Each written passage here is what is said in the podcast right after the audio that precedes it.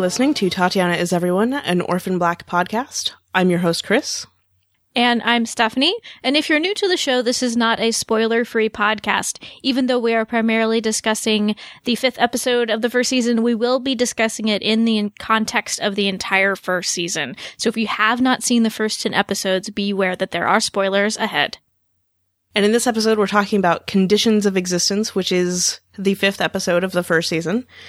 And, uh, there's some interesting stuff that happens in this episode, which we pretty much say every episode because there's always interesting stuff going on on the show. Though um, I have to say, though, watching this episode, it's a bit of a, I don't know, it's a bit of a breather. I guess there's not a lot of payoff in this episode as there had been in the in the prior three. It kind of has to set up a bunch of stuff for episode six and episode seven. So this is a bit more of a slower paced episode than we had been getting, I think. That is true. I, I think a lot of it, at least to me, is that especially in episodes three and four, there's sort of a lot of Helena, and Helena adds a lot of tension. Because I think we mostly just get um, the scene at the beginning, right? With Helena, was there? Yeah, that's that's the only scene we get with her is at the very beginning when Tomas is stitching up her her wounds and and taking care of her. Right. And, and so what, what's sort of interesting about that to me is that they have following that the scene where somebody's creeping into Beth and Paul's uh, apartment and you know they they show the boots and sort of the like the somewhat staggered steps and for like a split second you're like is this Helena even though you kind of know that it's probably not cuz she was just getting stitched up but and then of course they reveal it's Paul almost immediately but but there's that split second that you're kind of like, wait, is this, you know, or is that I just me? Curious. No, I think they definitely went for that because he's wearing Helena's uh, boots, very similar to Helena's kind of army boots. But and and I have to say, I kind of even wonder, especially the first step into the door, if that might not have been Dylan Bruce's feet because they seem kind of small for him. Maybe he just has dainty feet, but but he takes a very small first step into the apartment, and and I kind of wonder if that was actually Dylan Bruce. Yeah, I don't know, because I, I, mean, I, I thought that too, because there's that whole moment where you're just kind of like, well, is it? But could it be? I don't know. Which, of course, is the point. But right, right. So yeah, we see Paul sneaking into his own apartment weird. And with the sort of odd odd gait, oddly paced steps, yeah. Yes, he's a tall guy and he's taking very small steps. And and and then it's it's followed by uh, by sort of a confrontation between Sarah and Paul and then another sex scene which makes me uncomfortable. in the shower. Yes. I don't know. What do you what do you think about about that the sex scene in this episode? As with basically all previous Paul and Sarah sex scenes, like I'm not that comfortable with it. I mean, for various reasons, but because they're, I mean, there, there's often with them, especially this sort of element of like, whoa, because like it just kind of, they jump right into it. And, but then there's that layer of deception, which makes everything, uh, extra uncomfortable. Well, and this is the first time that Sarah is eh, she initiates the sex just because she seems to want to have sex. She's not trying to eh, keep Paul from figuring out she's not really Beth, what like what happens in the first episode. This isn't Paul sort of doing some sort of sex power play like he does. Is that episode 3 that he does that? It's either episode two or three. And, and so this is the first time where we really see Sarah initiating sex with Paul. And while of course it's, it's not very, it's very gray of her to use sex to coerce this guy that she's trying to con in, in episode one. And this one, it's even, I, I feel like it's even more kind of like stepping over a line because she really had no no good motivation behind besides the fact that she wanted to have sex. And there's nothing wrong with wanting to have sex, but this is a guy who doesn't know who she is, who thinks she's somebody else, and that kind of makes me uncomfortable. Right, that's what I'm saying. Yeah. But yeah, and and it's sort of I don't know, I, I guess I sort of amuse myself just in the sense that I don't remember if it was this scene in particular, if it was from the first episode, it seems like it must have been this one especially since they'd really established that there's the whole clone situation going on. And I was thinking, you know, it's a good thing that Beth or that neither Beth nor Sarah had like any tattoos or anything or significant wounds. I, I mean, I remember thinking this watching this scene the first time. And then, of course, that ends up coming into play later in the episode because Paul finds that she doesn't have the scar that Beth should have. Mm-hmm. At which point I felt very smart for having that thought earlier. Well, and of course, the the uh, this you know the creepy sex scene it, it leads into the the spooky dream sequence with all of the the medical testing and and this and that, and this is really the first confirmation we get of kind of the larger clone exper- experiment that they're still keeping up with these clones uh, on regularly. And and this is also where we get the really the idea of monitors is really firmly introduced is in this episode. And i do like where alison's like i was right! You know we have this character who seems really neurotic and kind of out of touch in in some ways but alison was right. Yes, just because you're paranoid doesn't mean that they're not out to get you. mm-hmm just because you're paranoid doesn't mean you're not right sometimes Indeed. I, I remember watching this the first time and seeing that scene where they're all the scientists and the electrodes and all that sort of thing. And like the first time you see it, you're, you're just kind of like, what is going on? mm-hmm. Did I step into a different show or something? Even though it, of course, totally makes sense in the greater context, but we, we'd gotten an email from Dan talking about how the show keeps sort of switching genres on us, especially at the beginning of the first season. And I think that's really what's happening throughout this episode is I think we're sort of introducing the conspiracy plot. And, and so I sort of, I, I really appreciate that in this episode that they sort of take the time to set it up, you know? Does that make sense? yes Have, have I completely lost you? No, you have not lost me. I just have no follow up. Um, so, so yeah, we, cause, cause really up to this point, the, the big plot re- in- involving the clone has been related to Helena. Somebody's killing the clones. We're not safe. And so Helena is mm, not dispatched, but wounded and sort of taken out of the picture in this episode. And so it, it gives some time for them to introduce this other element of the clone plot, like, oh, even if Helena wasn't after the clones, they're still being monitored by whatever organization created them. Right.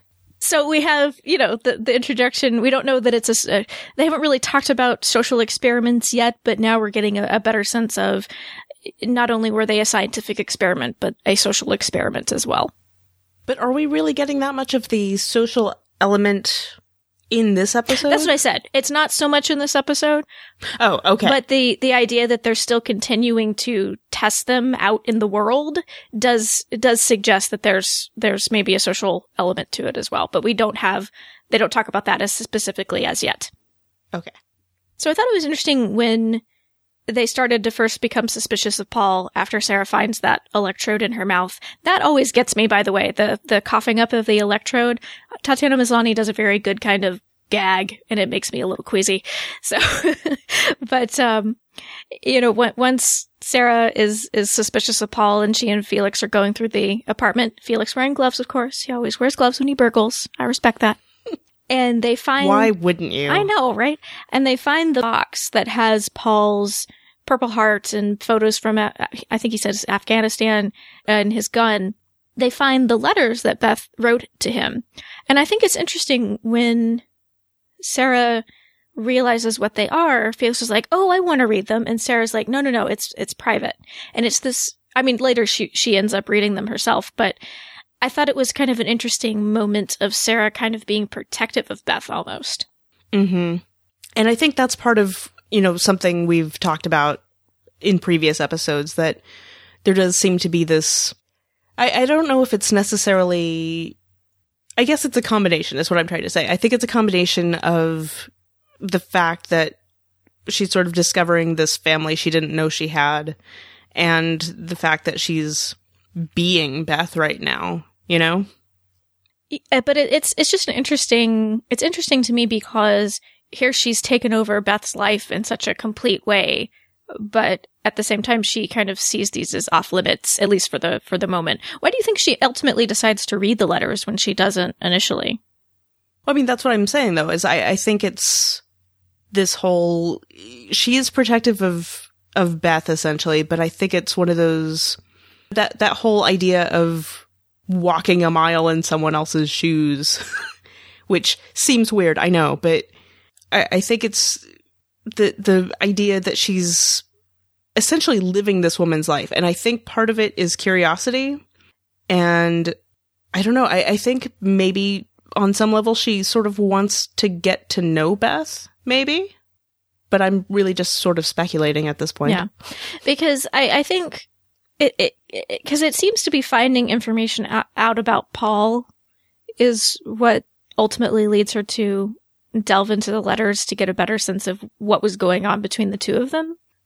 But I don't know. It seems in that moment when they find the fact that Paul has a handgun that that's a fairly higher stakes moment and and why that wasn't enough to make her want to read the letters to get a better sense of the of the situation at that point. I don't know. I just it's not entirely clear to me why she why she is hesitant at first, but then reads them later. So if p- listeners have any ideas what you think was the kind of the the trigger that made Sarah decide to read Beth's letters, I'd be curious to know your thoughts. It could just be that she didn't want to read them with Felix there. That's true. That's true. So like Kris mentioned, we have Paul trying to be all, you know, sexy up on Sarah and realizes that she doesn't have a have a scar that Beth is supposed to have and that clues him to the fact that oh this something might be going on here. And then we see him uh, not tell Olivier that something is going on when Olivier comes to check in with him later. Why do you think that he keeps his suspicions to himself? Do you think he's mainly protecting himself in that moment? You know, I'm not sure, but I, I do think that's part of it because when he confronts Sarah at the end of the episode, he seems to think that it might be some test. Mm-hmm. I mean that that's sort of what he what he says to Sarah. He's, he says, "Is this a test?" So I I don't know. I'm still sort of uncertain as to Paul's thought processes. I guess during this whole situation because I mean, it's clear that Paul doesn't trust the Neolutionists, you know? Mm-hmm. Well, they're blackmailing him. Good reason. well, that's what I'm saying is, you know, he, he has good reason to sort of not trust anybody in this situation. So I think, I think there's just, there's a lot of caginess going on. Mm-hmm. And I was actually thinking about this earlier that there's sort of this current of caginess that runs through Sarah and Sarah's family too, which might be why Sarah and Paul sort of get along so well. It's possible. It's possible. I think it's unlikely, but I do wonder if maybe he is also maybe even subconsciously being protective of Sarah by not telling Olivier that there's something wrong. Maybe he's even being protective of Beth by not telling Olivier there's something wrong. But I think there's definitely an element of being protective of himself because it is his job to look after this woman. And he realizes I've lost her. But, eh, eh, you know, the, you bringing up the fact that it was a test. I, I do wonder though if if it might not have occurred to him, oh, maybe this is the test that I'm supposed to tell them, oh, this isn't the right woman. you know, I realized I, am not, I'm, you know, she's missing or she's, she's different or whatever. But, uh, that doesn't seem to occur to him. I don't know. Unless that is part of what he means and he just decided to confront her about it instead of Olivier. Olivier. Mm-hmm. In case it wasn't, because he does seem to actually like Sarah, which they mentioned several times in the episode. So, yeah, I mean, I do think there's an element of being protective of her in there with all the other stuff going on. Layers, Stephanie. There's lots of layers. True. And, you know, also in that scene where he confronts Sarah, I thought it was sort of interesting and kind of odd that his question to her upon confronting her, it's not who are you? It's where is Beth? Like that's the first thing that he says. So why do you think that is? That's a good point. I had never really thought about it before, but I guess maybe he's coming out of his sort of his prerogative to keep an eye on Beth. Like that's his job. He's supposed to monitor her. And so his, I would imagine sort of from his military training, his first priority would be, I've lost sight of, of the person I'm supposed to be looking after. Where are they? But that is a good question. Why, why not? Who are you? Especially since, you know, she looks exactly like her. Clearly, this would strike him as sort of a, an odd coincidence, right? You would think so. Yeah. And also, there's the whole thing about how clearly he's been sleeping with her for however long it's been since the first episode. Mm-hmm. You know what I mean? Like, there's. I mean, I think once he figures out that it's her, or that it's not Beth, rather, wouldn't wouldn't you be curious about who it is that that you thought was somebody else, but thought that that other person was acting? You know what I mean? Like, Yeah. Yeah. But, but at the same time, I, I will give Dylan, Dylan Bruce some credit in the way that he plays the, that line, where is Beth? He does seem to be suspecting the worst, that, that Sarah might have harmed her. And, and so I, I, I'm thinking maybe that's perhaps what is at the front forefront of his mind is that maybe something bad happened to Beth and, cause he does genuinely seem to have some care for Beth in this episode to me. Like, he seems very upset to me when Sarah suggests that maybe the fact that he couldn't love Beth, but he didn't leave her was partly why Beth killed herself. He does, he does seem Right. upset by that. Yeah, I was thinking that too. That I think that's the clearest picture we've gotten of his actual feelings towards Beth because it always did seem to play in this weird way the entire series up to this point. Because he's he's been kind of mean to Sarah, you know, Mm-hmm. or Sarah as Beth, but except for when Sarah's more like Sarah, Right. you know. So it's been revealing this episode, I guess, would be the the way to phrase it. Yeah, and this is probably the only time we really get a sense of Paul's feelings toward Beth and not some sort of show he's putting on or something like that. And he did seem to to have some genuine care for her. Mm-hmm. Even if he didn't love her, he did seem to genuinely care about her and not want her to be harmed at least. Yeah, because I think pretty much up to this point, Paul's just been this sort of obstacle, I guess, for for lack of a better word, because he's he's this figure that Sarah has to trick more more than anything else, right? I mean, Mm-hmm. he's been sort of this, you know, he comes in at inopportune times, and she has to keep up the charade that she's Beth and all this sort And of thing. general, and- gen- generally, she's like shooing him out of the house, you know? Right. That's what I mean. Like he's In a couple episodes, he has barely any scream time. hmm Or he shows up at the police station and she has to keep him from talking to Art and blowing her cover with Right. Art. Yeah. So so it is mostly been about keeping the ruse alive, I guess. But yeah, so so we didn't really get much of a sense of of Paul before this to me. But I still think in subsequent episodes, I'm trying to think of a time where he talked at length about Beth, and I don't think he ever really does.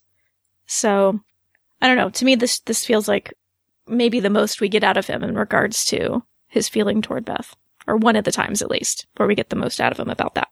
hmm Yeah, well, because they do talk some about his relationship with Beth, or you know, his reporting on Beth in episode Seven. seven. I want to say, yeah, but yeah, yeah, I think you're right. It's mostly mostly this.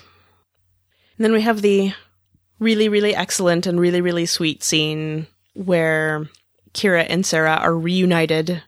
And of course, Sarah walks up and it's really me this time. And I, I love the little searching look that Kira gives her. Like she's assessing her. And then she's like, I know.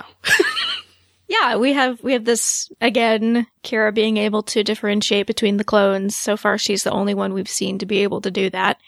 And while it, it you know, it, it took me a moment to realize not only is Sarah having to say it's really me because Alison visited her previously, but also because she's dressed like Beth. It, it kind of, I forget that because we mostly see Sarah dressed like Beth in this, this section of the series.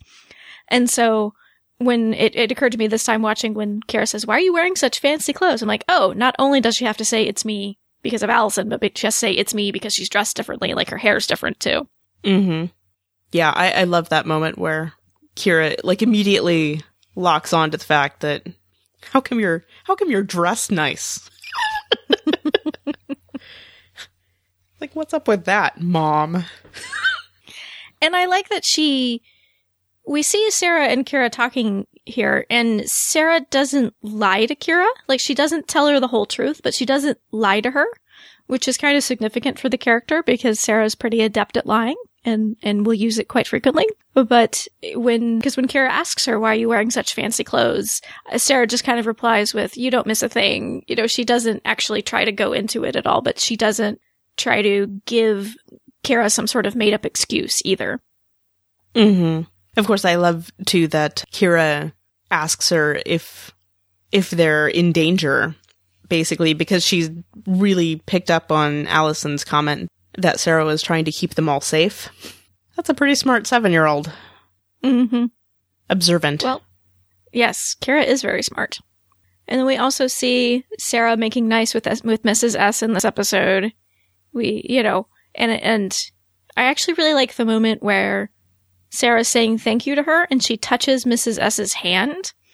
And the way that Maria Doyle Kennedy plays that moment, it's this very sort of suspicious look that she gives Sarah's hand on top of hers. So it's like, she's not really, she's not being like, you know, moved by this moment. She's like, what does she want from me?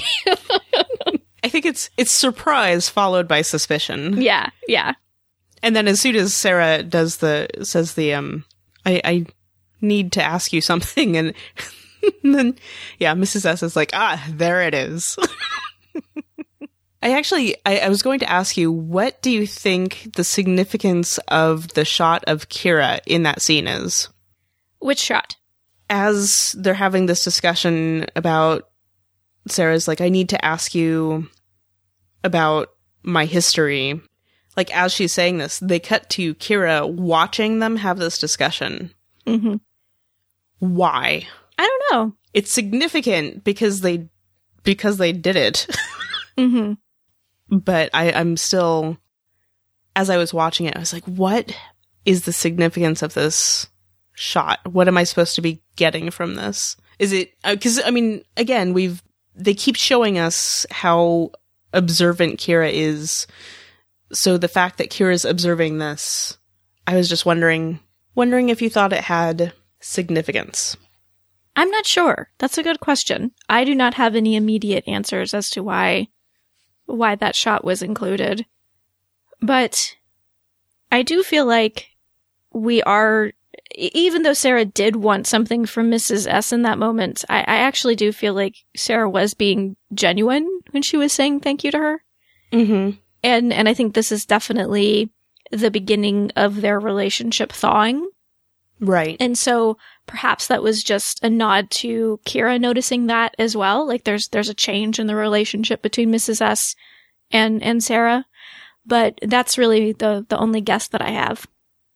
Okay. I just thought I'd run it by you. These are the things I think about upon my whatever number I'm on rewatch. Rewatch, yeah. So Vic was not in the last episode, eh, but he pops up again in this one and he's he's clearly not having a very good day here. He, but it's it's like the whole incident with his finger. Though I do have a question about something. Back up but before I get to the finger. Sarah stole the drugs from him outside of Toronto because she was coming back on the train, right? Right. They had said that they were in the United States. Right. So I thought they were in the United States. And yet it looks like Vic's supplier is in Toronto for that Coke. And that I've always thought, that seems kind of odd. I mean, I guess it's not impossible, but I would think the guy he would owe the money to would be back in the States and not in Toronto. Hmm. I don't know what to tell you. So that was just something that occurred to me on this this rewatch. It's not a big deal, but you know, so we have Vic going to see Pouchy, his supplier, without money again, and the poor guy gets his finger cut off with with what looks like a paper cutter. Yeah, it is a paper cutter. Yeah. And Yeah, that that whole thing is it's horrifying and kind of funny. yes, And, and I, that's impressive to me cuz like well, I mean, there's the scene he's screaming his head off during the whole scene as you would, I would imagine. The screen goes dark and then you hear I'm good. and I crack up every time.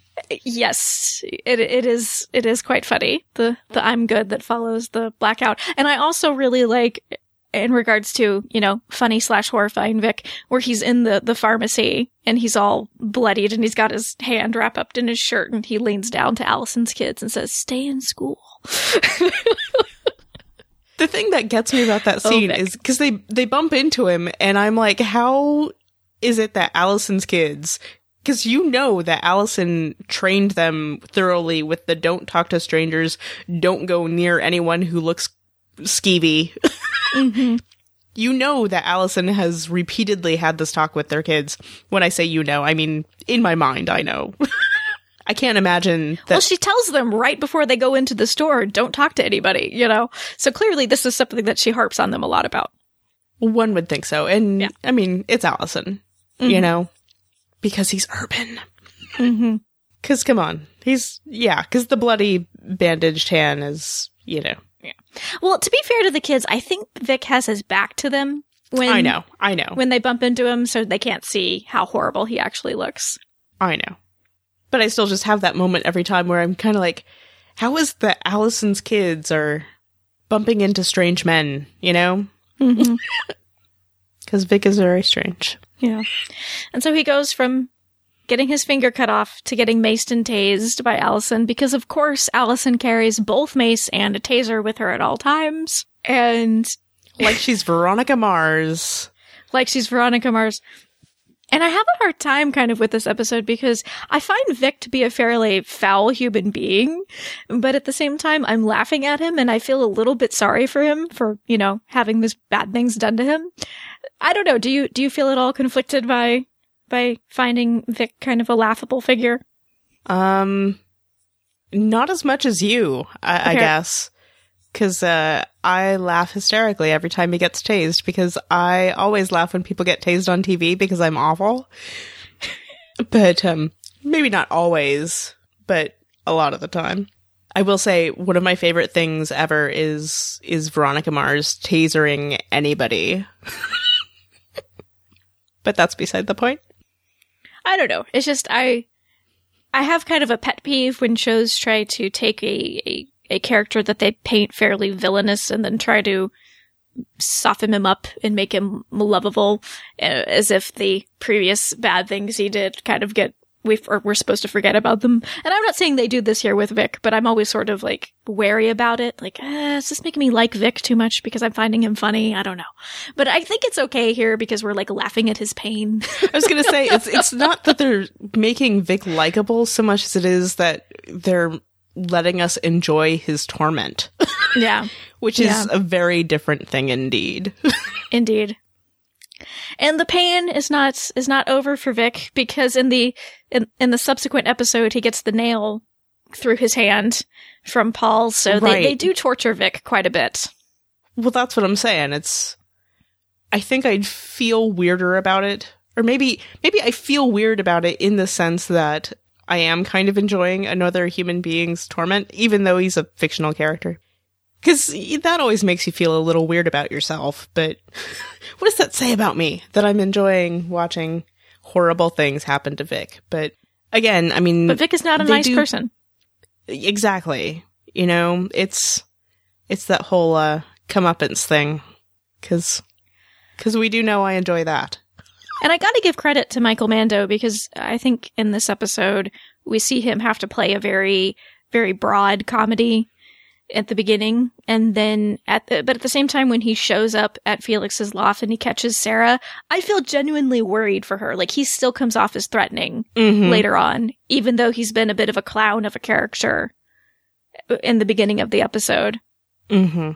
And I find the the confrontation that we get between Sarah and Vic in this episode uh, kind of fascinating because she, we see Sarah telling him that she's not proud of what they did at Myrtle Beach. He's, you know, being all reminiscent of the, the good old days as he sees them. And she tells them, you know, we were parasites. And I wonder if the Sarah we met in Natural Selection in episode one, if she would have had that same viewpoint on Myrtle Beach or if she has evolved in her thinking of, of how she and, and Vic were, were conning people and using people back in those days. Yeah, I, I had a moment of that too. I, I kind of don't think that she had the same view as Vic, but I don't think she would have had the view that she has now. Mm-hmm. You know? Yeah. Like, I, I think it really, I think all this stuff has pushed her further into or further out of that life that she had with Vic. Because I, I think we, I think this is a moment of sort of character development for Sarah, even though she begins the episode, you know, sleeping with Paul and doing some, you know, not very nice stuff. I, I, this does feel like a kind of a moment of growth for her out of that old lifestyle and maybe into a, a different one. Right. And I mean, it's, it's all part of this growth that we've seen from earlier when she decided not to take the money and run. Mm-hmm. You know, and, and we continue that too with the scene with, with Alison where Sarah asks for some of the money back to use and Alison gives her the 20,000, which of course is what she had originally planned on getting for the cocaine. Mm-hmm. She's going to get the $20,000 and run with that.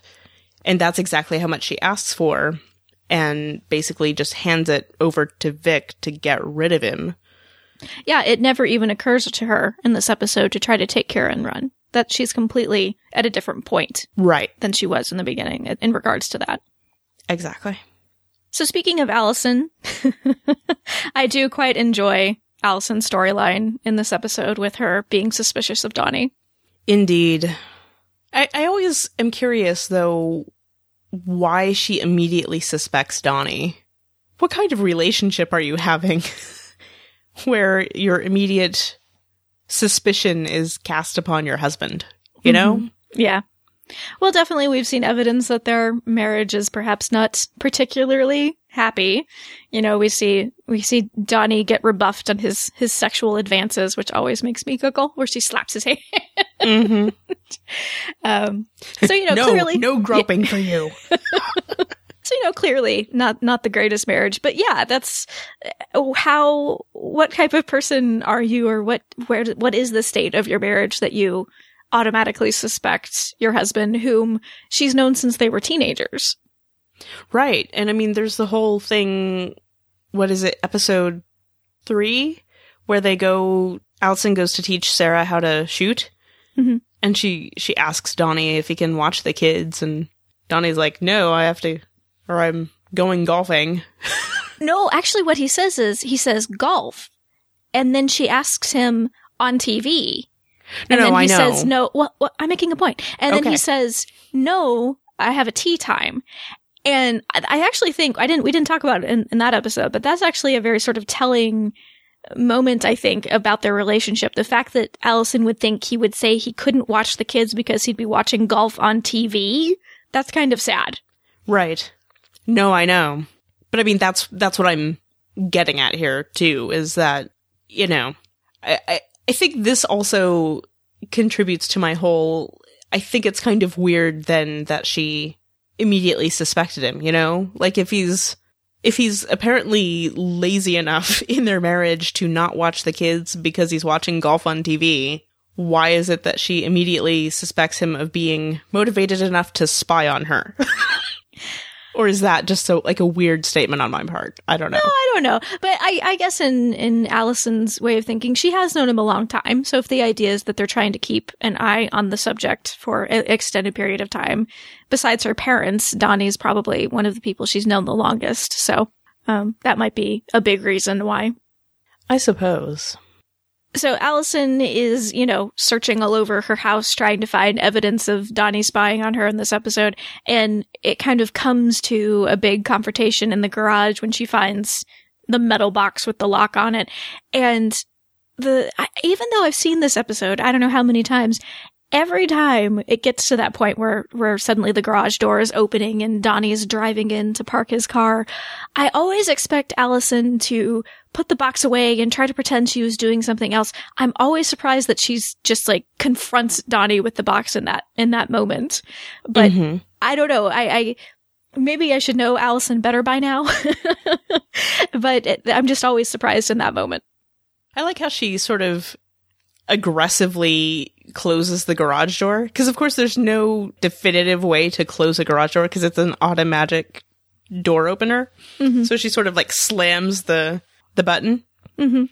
I don't know. It, it cracks me up that And she clear, and she does it while he's still standing outside. Like it's a very passive aggressive, like, you need to come inside right now. right. Well, it's, it's like she wants to slam the door, but there's no way to slam do a it, garage yeah. door right. or an automatic garage door. So that always cracks me up, and and that he sort of jumps inside. And the thing that gets me too about this whole thing is okay. Donnie's talking about you know not being able to have any privacy and all this sort of thing, but his solution is to put his porn DVDs that he had in his closet. He, he puts those in the lockbox as if that's supposed to fool Alison. But why does he not assume that she'd already looked in their closet if she's like trying to break into his lockbox in the garage? Well, because he does ultimately tell her a story that it was letters in the lockbox. So maybe he sort of had that plan in mind anyway. Like he knew it was just sort of a temporary stopgap to put the, the porn films in the lockbox, but he needed to do something in the meantime. So, but yeah, I mean, I suppose. it would be uh, naive of him not to think that she found the the big blue blowies right. in his closet beforehand. That's what I'm saying though. The ti- I'm agreeing with you. I know. I know you are. I'm Okay. just Oh, Donnie. But we also get a great shot of their garage in this episode, and I am just fascinated by the mounds and mounds of food that Alison has stockpiled in there. Yes, and I, I do think that's the results of Alison's extreme couponing.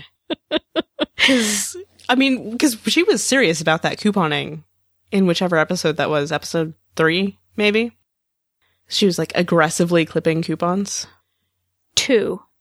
It was episode two, because she is couponing Okay. when she calls Sarah to tell her to come to her house that evening. Okay.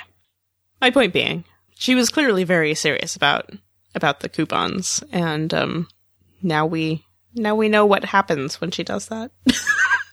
And I think it's also evidence, as we see in the next episode, of her needing to be able to entertain large groups of people fairly regularly. Because, you know, there's all sorts of like chips and sodas and, and things like that. So, I, also evidence probably of the, the, the, her social expectations. True. That and or she is one of those people who's preparing for the apocalypse. That is also a possibility with Alison. and I gotta say, because we, we talked in our monitor episode uh, that really of the three monitors we've met so far with with Paul, Donnie, and Delphine, Donnie's really the best at at what he does, even though Alison is suspicious of him here. I, I gotta admit, Donnie's pretty smooth when and maybe he wasn't talking to the, the the clone experiment guys, but you know, when when Alison comes upon him in the bedroom and he's talking on the phone about how, you know, one week it's she's fine and the next week it's Armageddon. I feel like he wiggles out of that situation pretty well. Yeah. I, I'm always still suspicious of him though, what with the looking for the scissors, which were in plain sight. Oh, I do that all the time though. okay. yeah, it's not like I've never done that. But still, I Yeah. just I'm not saying it's perfect, but it's a lot better than I would have done, I think. I, I would have probably frozen a bit more in that situation. well, he's been doing this for quite a while. so- Yeah. I'm just saying, Donnie, not as stupid as he initially seems. True. Very true. But and it is interesting that we see him burning something in this episode, but they still don't reveal officially that he's a monitor until the the end of the season. It, it almost got gets to the point where you kind of forget, or at least me personally, I kind of forgot that they were that blatant in this episode that he was clearly hiding something from Alison. Um, so I, I kind of almost forget about that by the time they officially reveal, oh, he knows Leekie. Yeah, I never forgot. But there's that moment towards the end of the season where they haven't brought it up again. Right. Where you kind of start going, did, like you, you start questioning whether or not it happened the way you remembered it happening. Cause mind you, this was before it was on DVD and you could check. Mm-hmm. and mm-hmm. so I was like, that happened like a month ago, right? Didn't Yeah. it? And yes, it did. but yeah, it, it was kind of funny because I mean, when that episode aired, when they finally revealed that he was, I remember seeing a lot of people on the internet like, Donnie was a monitor. and I'm like, I know, they pretty much said so in episode five because he was burning stuff and he was on the phone. Right. If, if it was just that he was burning stuff, y you could have written it off as the explanation that he gives in the next episode. Mm-hmm. You could, but he was on the phone and he was like, "No, I'll take care of it," or whatever he says. I don't remember, but it's like it's just too suspicious to not be something. Mm-hmm. But yeah, they do wait it out quite well. So Cosima has a nice little storyline in this episode, kind of kickstarting her separate storyline. She's not just being Giles here. And we we meet our other our third monitor, Delphine, and the nerd flirting commences. Yay! Yay for nerd flirting, with Cosima being impressed by Delphine's killer grades. because really, what's more impressive than that? It's true. And so I, I ended up looking this this up because I was I was watching this episode with my partner and my partner was suspicious of Delphine's report card, her transcript, because it has the the letter grade notations on there and some of the some of the grades that Delphine got were indicated as an A plus. And my partner was saying, "Oh, th- th- how did Cosima not know that that was fake? They don't have A pluses on university transcripts." But so I did research, and clearly do. the as you do, and clearly that transcript came from Delphine's French university. Uh, From what I can see, you know, it was probably the U.S. grading system translation of what her French grades were. And in France, their grading system is on a scale from 1 to 20. And generally people are awarded between 1 and 15.9. Like that's sort of the standard grade range. If you're awarded a 16 and over, that's very, very rare. And so if you are scored in that little section, that is interpreted in the US grading system as an A plus. So it is possible to get an A plus when you're translating French grades to the US system. Interesting. So there you go. I found that on the Fulbright website, which is a fairly prestigious website. So um, I'm gonna I'm gonna go with they know what they're talking about. So apparently, the apparently, info's legit, is what yes, you're saying. yes. I mean, clearly that was a faked transcript, probably because even if those were Delphine's real grades, she would have. She already completed her degree, so the dates would probably be wrong. But uh, uh, clearly, they're trying to indicate that Delphine's super duper smart. Which let's hope so, right? mm-hmm. Mm-hmm. I was just going to make a random comment that I remember my first semester of college and being very confused by the the report cards. it's like four. What? What? yeah. And I actually never, the only letter grades I got were A, B, C, D, F. But my partner went to university at SMU and they do do A minus, B plus. They do minus plus grades, but the highest grade you can get is an A. So that's why my partner was suspicious, thinking, what is that A plus doing there? That's not right. But Ah, you can in fact get an A plus if you're, if you're really smart in France. that is the other weird thing that it's not standardized because you'd think it would be standardized, but no, they just switch stuff over when you transfer. Mhm. But that's all side note stuff. we were talking about Cosima and, nerd flirting. Delphine and the nerd flirting, and clearly just Cosima being hooked by the enchanté Because why wouldn't you be? and the hair. Delphine's got great hair. Indeed, she does. hmm And uh, I thought it was interesting. Delphine said she studies host parasite relationships. And of course, the word parasite, this is the second time we're hearing it in the episode. Or is it the first time? And so, uh, or I don't remember chronologically speaking, but, but Sarah does mention that she and Vic were parasites. So perhaps Delphine is, uh, you know, one of the parasites she's studying is Sarah, but actually, we have indication probably not. They don't seem to know about Sarah back at, uh, the Dyad Institute. But I just thought that was interesting that Mhm. that particular word shows up twice in the script for this Mhm. episode. I also am quite charmed by the abbreviation Evo Devo. Yes. And I'm curious if they probably did not make that up for, for the show, but I had never heard that before. Then again, I'm not a graduate student in science, so what do I know? I was going to say, how many evolutionary development uh, students do you know, though? None. I know Cosima, and that's it. Yeah, me too. I do love that that they had that moment where at least Delphine didn't automatically know what it was, or it took her a second, yes. so she could explain it to the audience. yes, I like her sort of like thinking face where she's kind of like, I'm not ready to admit I don't know what she's saying. I'm trying to process. I got it. Oh, Delphine. so there was not much Felix in this episode. And in my opinion, there was not enough Felix in this episode. Is there ever enough Felix in an episode for you? Yes. There, okay. There are there's there can never be too much Felix, but there are episodes where there's a sufficient amount of Felix, and then episodes where there is not a sufficient amount of Felix, and this was one of those episodes. Okay. Fair enough. yes, and, and once again, we have a scene of Felix telling Sarah to not answer her phone. And once again, Sarah answers her phone. And then I forget what what is on the other end of the phone. It's oh, it's Raj. It's Raj. It's Raj. You Mhm. forgot Raj for like a split second. a second. and I will admit, whenever Raj is on the screen, I do say hi, Raj, and it makes my partner laugh at me when she when she overhears me. I would also laugh if I was there. It's, it's fair. That's fair. Instead, I will laugh at you now. I like that we have the return of Colin, who I think is adorable and nerdy and kind of weird in a charming way. And this is, you know, a nice example of, we talked about sort of how the LGBT characters are portrayed on the show. And, and we like that Felix is a character who might typically be kind of desexualized, but, uh, you know, we do get to see him have a, a little tryst with, with Colin here. And it's just a tryst for him. It's not a client or anybody like that. And they share a nice little smooch in the doorway. And I just think they're adorable. And I, and I want to see Colin again. I did have a moment when Sarah is walking up the stairs and, and sees him and hides. Mhm. For like a split second, I was like, why is it that Sarah's hiding? She doesn't know who that is.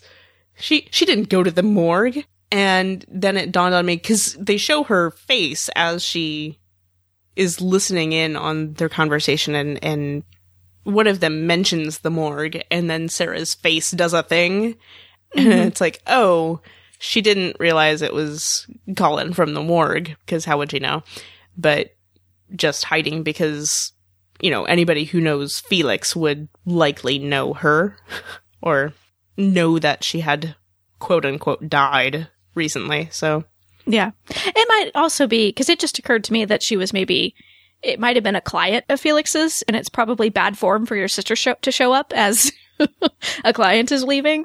Um, so I, I also thought of it more as just like respecting Felix's space, and perhaps it was not an appropriate time for her to, to walk up. Right, but I mean, I, I think, well, I mean, he has paintings of her in his loft too. So since she's supposed to be dead, because there was like an urgency to her hiding. You know what I mean? Because if it was just Mhm. respecting his privacy, she could have just like casually walked in the other direction. But no, she rushed to hide. Know what I mean? I think it works in either case, personally, but Okay. Am I So overthinking? No, no, no, no. I just, I, I don't know that personally. I don't think her, the urgency precludes my possibility. So, okay. so in this episode, we get a really good glimpse of a sign just outside of Felix's loft that says uh, Gallery Rimbaud, and then it's also written in block letters over his window. So when the sun shines in, you can see that it He has a sign that says the same thing inside of his loft. And somebody mentioned the other day that they didn't know who Rimbaud was when they were watching the show and they had to look it up. And so I thought I would mention, since we get a really good shot of both of those, those signs in this episode, who Rimbaud is in case you do not know. So Arthur Rimbaud was a French poet who is considered very influential and he's kind of a unique creator because he wrote all of his poetry while he was a teenager and he gave up his creative writing by age 20. So a lot of people think, oh, he, he, you know, he gave up writing because he died. No, he just stopped writing. And he's also very well known for having had a very torrid love affair with an older poet named Paul Verlaine. And he, they were involved with a lot of drinking of absinthe and hashish. And it was a very kind of libertine, debauched lifestyle. And eventually it got to where Paul Verlaine shot at and wounded Rimbaud. And that eventually led to him being imprisoned and, and the end of, of their relationship. So clearly a very tumultuous affair. And so I think it's interesting that Felix evokes this idea of, of Arthur, Rim, Arthur Rimbaud in his loft. Um, hopefully Felix does not meet the same fate, but perhaps gives us maybe an insight into Felix's ideas about life and art. Interesting. Did you know who Rimbaud was? when you I were? did not. No. Okay. I, I had a, I don't know, well, I guess I do. I have a, a, a minor in French from college, and so I was familiar with his poetry through that. But he's, uh-huh. he's, he's fairly, he's fairly famous. I think he's technically, I don't know that he's a symbolist, but he's kind of at the end of the symbolist poet. I think he's considered like a decadent poet. Um, his poetry is, is quite good. It's, it's very metaphorical and lots of symbols, clearly, because he, you know, symbolist. Um, but, uh, oh. but he has a couple of artist statements where he, he wrote to other poets to say, Oh, this is my idea about arts," And it's a lot about how a poet is supposed to be a seer, a kind of a visionary. And in order to, to do that, he was attempting to do that through a complete derangement of his senses, which is perhaps why he lived so sort of like hard and wild. So perhaps that is a, a philosophy of art that uh, appeals to Felix. Makes sense. I buy that. Well, thank you for that. You're welcome. Insight. Yay. Yes, so as we mentioned earlier, Helena is only in the one scene at the beginning of the episode, sadly. And we get the glimpse of Tomas stitching her up, which is upsetting to me. because of all the blood, or what? I don't know. I just find that whole scene upsetting. Well, it is quite creepy. Yeah. It's creepy and like, who is this dude? And, and really, once you find out who he is, that doesn't help any. because that dude's upsetting. Guess I just called Tomas a dude. So I did have the thought when I was rewatching of uh, Helena's wound that she receives from Sarah. That's in her right side, correct? Uh, yes. Yeah, and uh, when I was watching, I, it occurred to me if the wound was perhaps supposed to be somewhat symbolic, if not necessarily to the audience, maybe to Helena, of Jesus's wound to to his side that he receives during the crucifixion. It, uh, usually, it's portrayed a little higher on Jesus, kind of below his his ribs, but it's still it's always on. It, he was wounded on his right side, and so I do kind of wonder if if that's part if that's somewhat symbolic to Helena.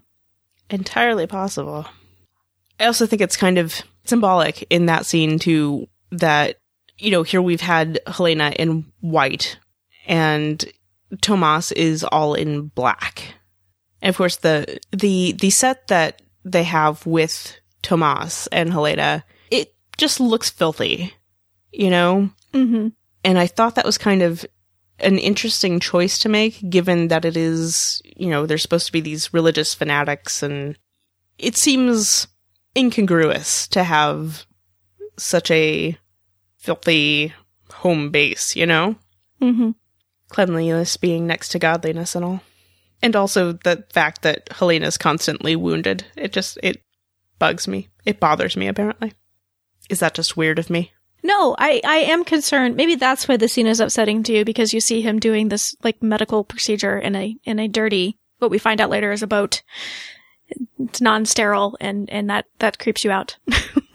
It does, and and you know her her base in the church or whatever it was was also pretty filthy, yeah. and and the fact that she's often got wounds, or pretty much always since she's always carving up her back, it just Mhm. it upsets me. I worry for her, you know. I know. I know. But yes, the whole thing with the the black and the white, because of course, white is often symbolic of of innocence, and so I, I just there's always this sort of I guess sense of Tomas being like the corrupter of the innocent. Definitely. Because I, think the way they shoot the scene, even though Tomas is helping her, he's still a bit of a, a, a shadowy, malevolent figure, and we don't really know what to think about him. Right. Especially the way the last episode ended, where he pets her head as he scoops her up, and because, like, who is this guy? Right? And it's just, you don't know what to think, but you think it's probably not good. Right. or at least that, that's my, my thinking. So, just a couple other little things that I noticed in this episode. We've mentioned in the past that uh, there the show likes to sort of have clones repeat each other or to have them sort of do similar actions, have like one clone do it and then another clone do it. So at the beginning of episode four, where Cosima is looking at Helena's knife, she says, I'm not going to get it quite right, but she says something like, wow, rich man, where she's looking at the knife. And in this episode where Alison and Donnie are fighting, and Donnie says something like, I'm entitled to a little bit of privacy even in this house. And Alison replies with, coming from you, that's rich. And that might not be necessarily intentional, but I did, I did notice that we had clones kind of using the same word in a not usual way it, in two episodes back to back from each other. Hmm. I totally And- missed it. And Alison was not on that call with Cosima, so you couldn't just talk chalk it up to, oh, you know, Alison heard Cosima use that word recently, and so maybe that's why she used it, but she was not involved in that video call. Mm-hmm. And then the other thing I noticed about this episode is there's tons and tons of reflections. Like the entire scene with, with Olivier and Paul, all of the shots of Paul are, are his reflection in a window in his office.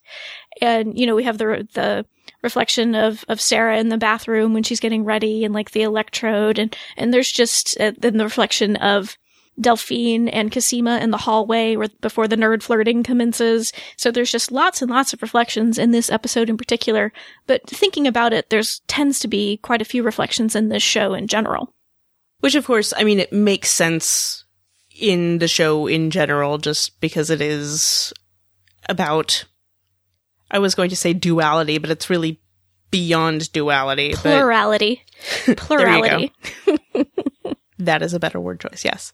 But I think it's especially appropriate in this episode. And it is, you're right, it's very noticeable in this episode. But this is also the episode that introduces that idea of more people being not who they appear to be. Because, I mean, it's always been Sarah. Sarah's always been the one to be somebody else. And yes, there are the other instances of, you know, Helena pretending to be Sarah, pretending to be Beth, or Allison pretending to be Sarah. But, I mean, there's the monitors, hmm that idea being introduced in this episode. So it, there is this sort of extra element of, I, I guess, like the double agent, that kind of idea. Well, and I think the the scene with Paul and Olivier, it works just shooting Paul's reflection because it's not a perfect reflection of Paul. It's a little fuzzy. And so visually it works, uh, I think, pretty well in that scene because Paul's being dishonest with, with Olivier. It's both this idea of Paul isn't exactly who he says he is, but also Paul's not being genuine to Olivier in that moment either. So, but, but yeah, it, it makes sense that there's a lot of reflections in the show, but this idea that, oh, this is something that looks exactly like you, but it's not you. Mm-hmm.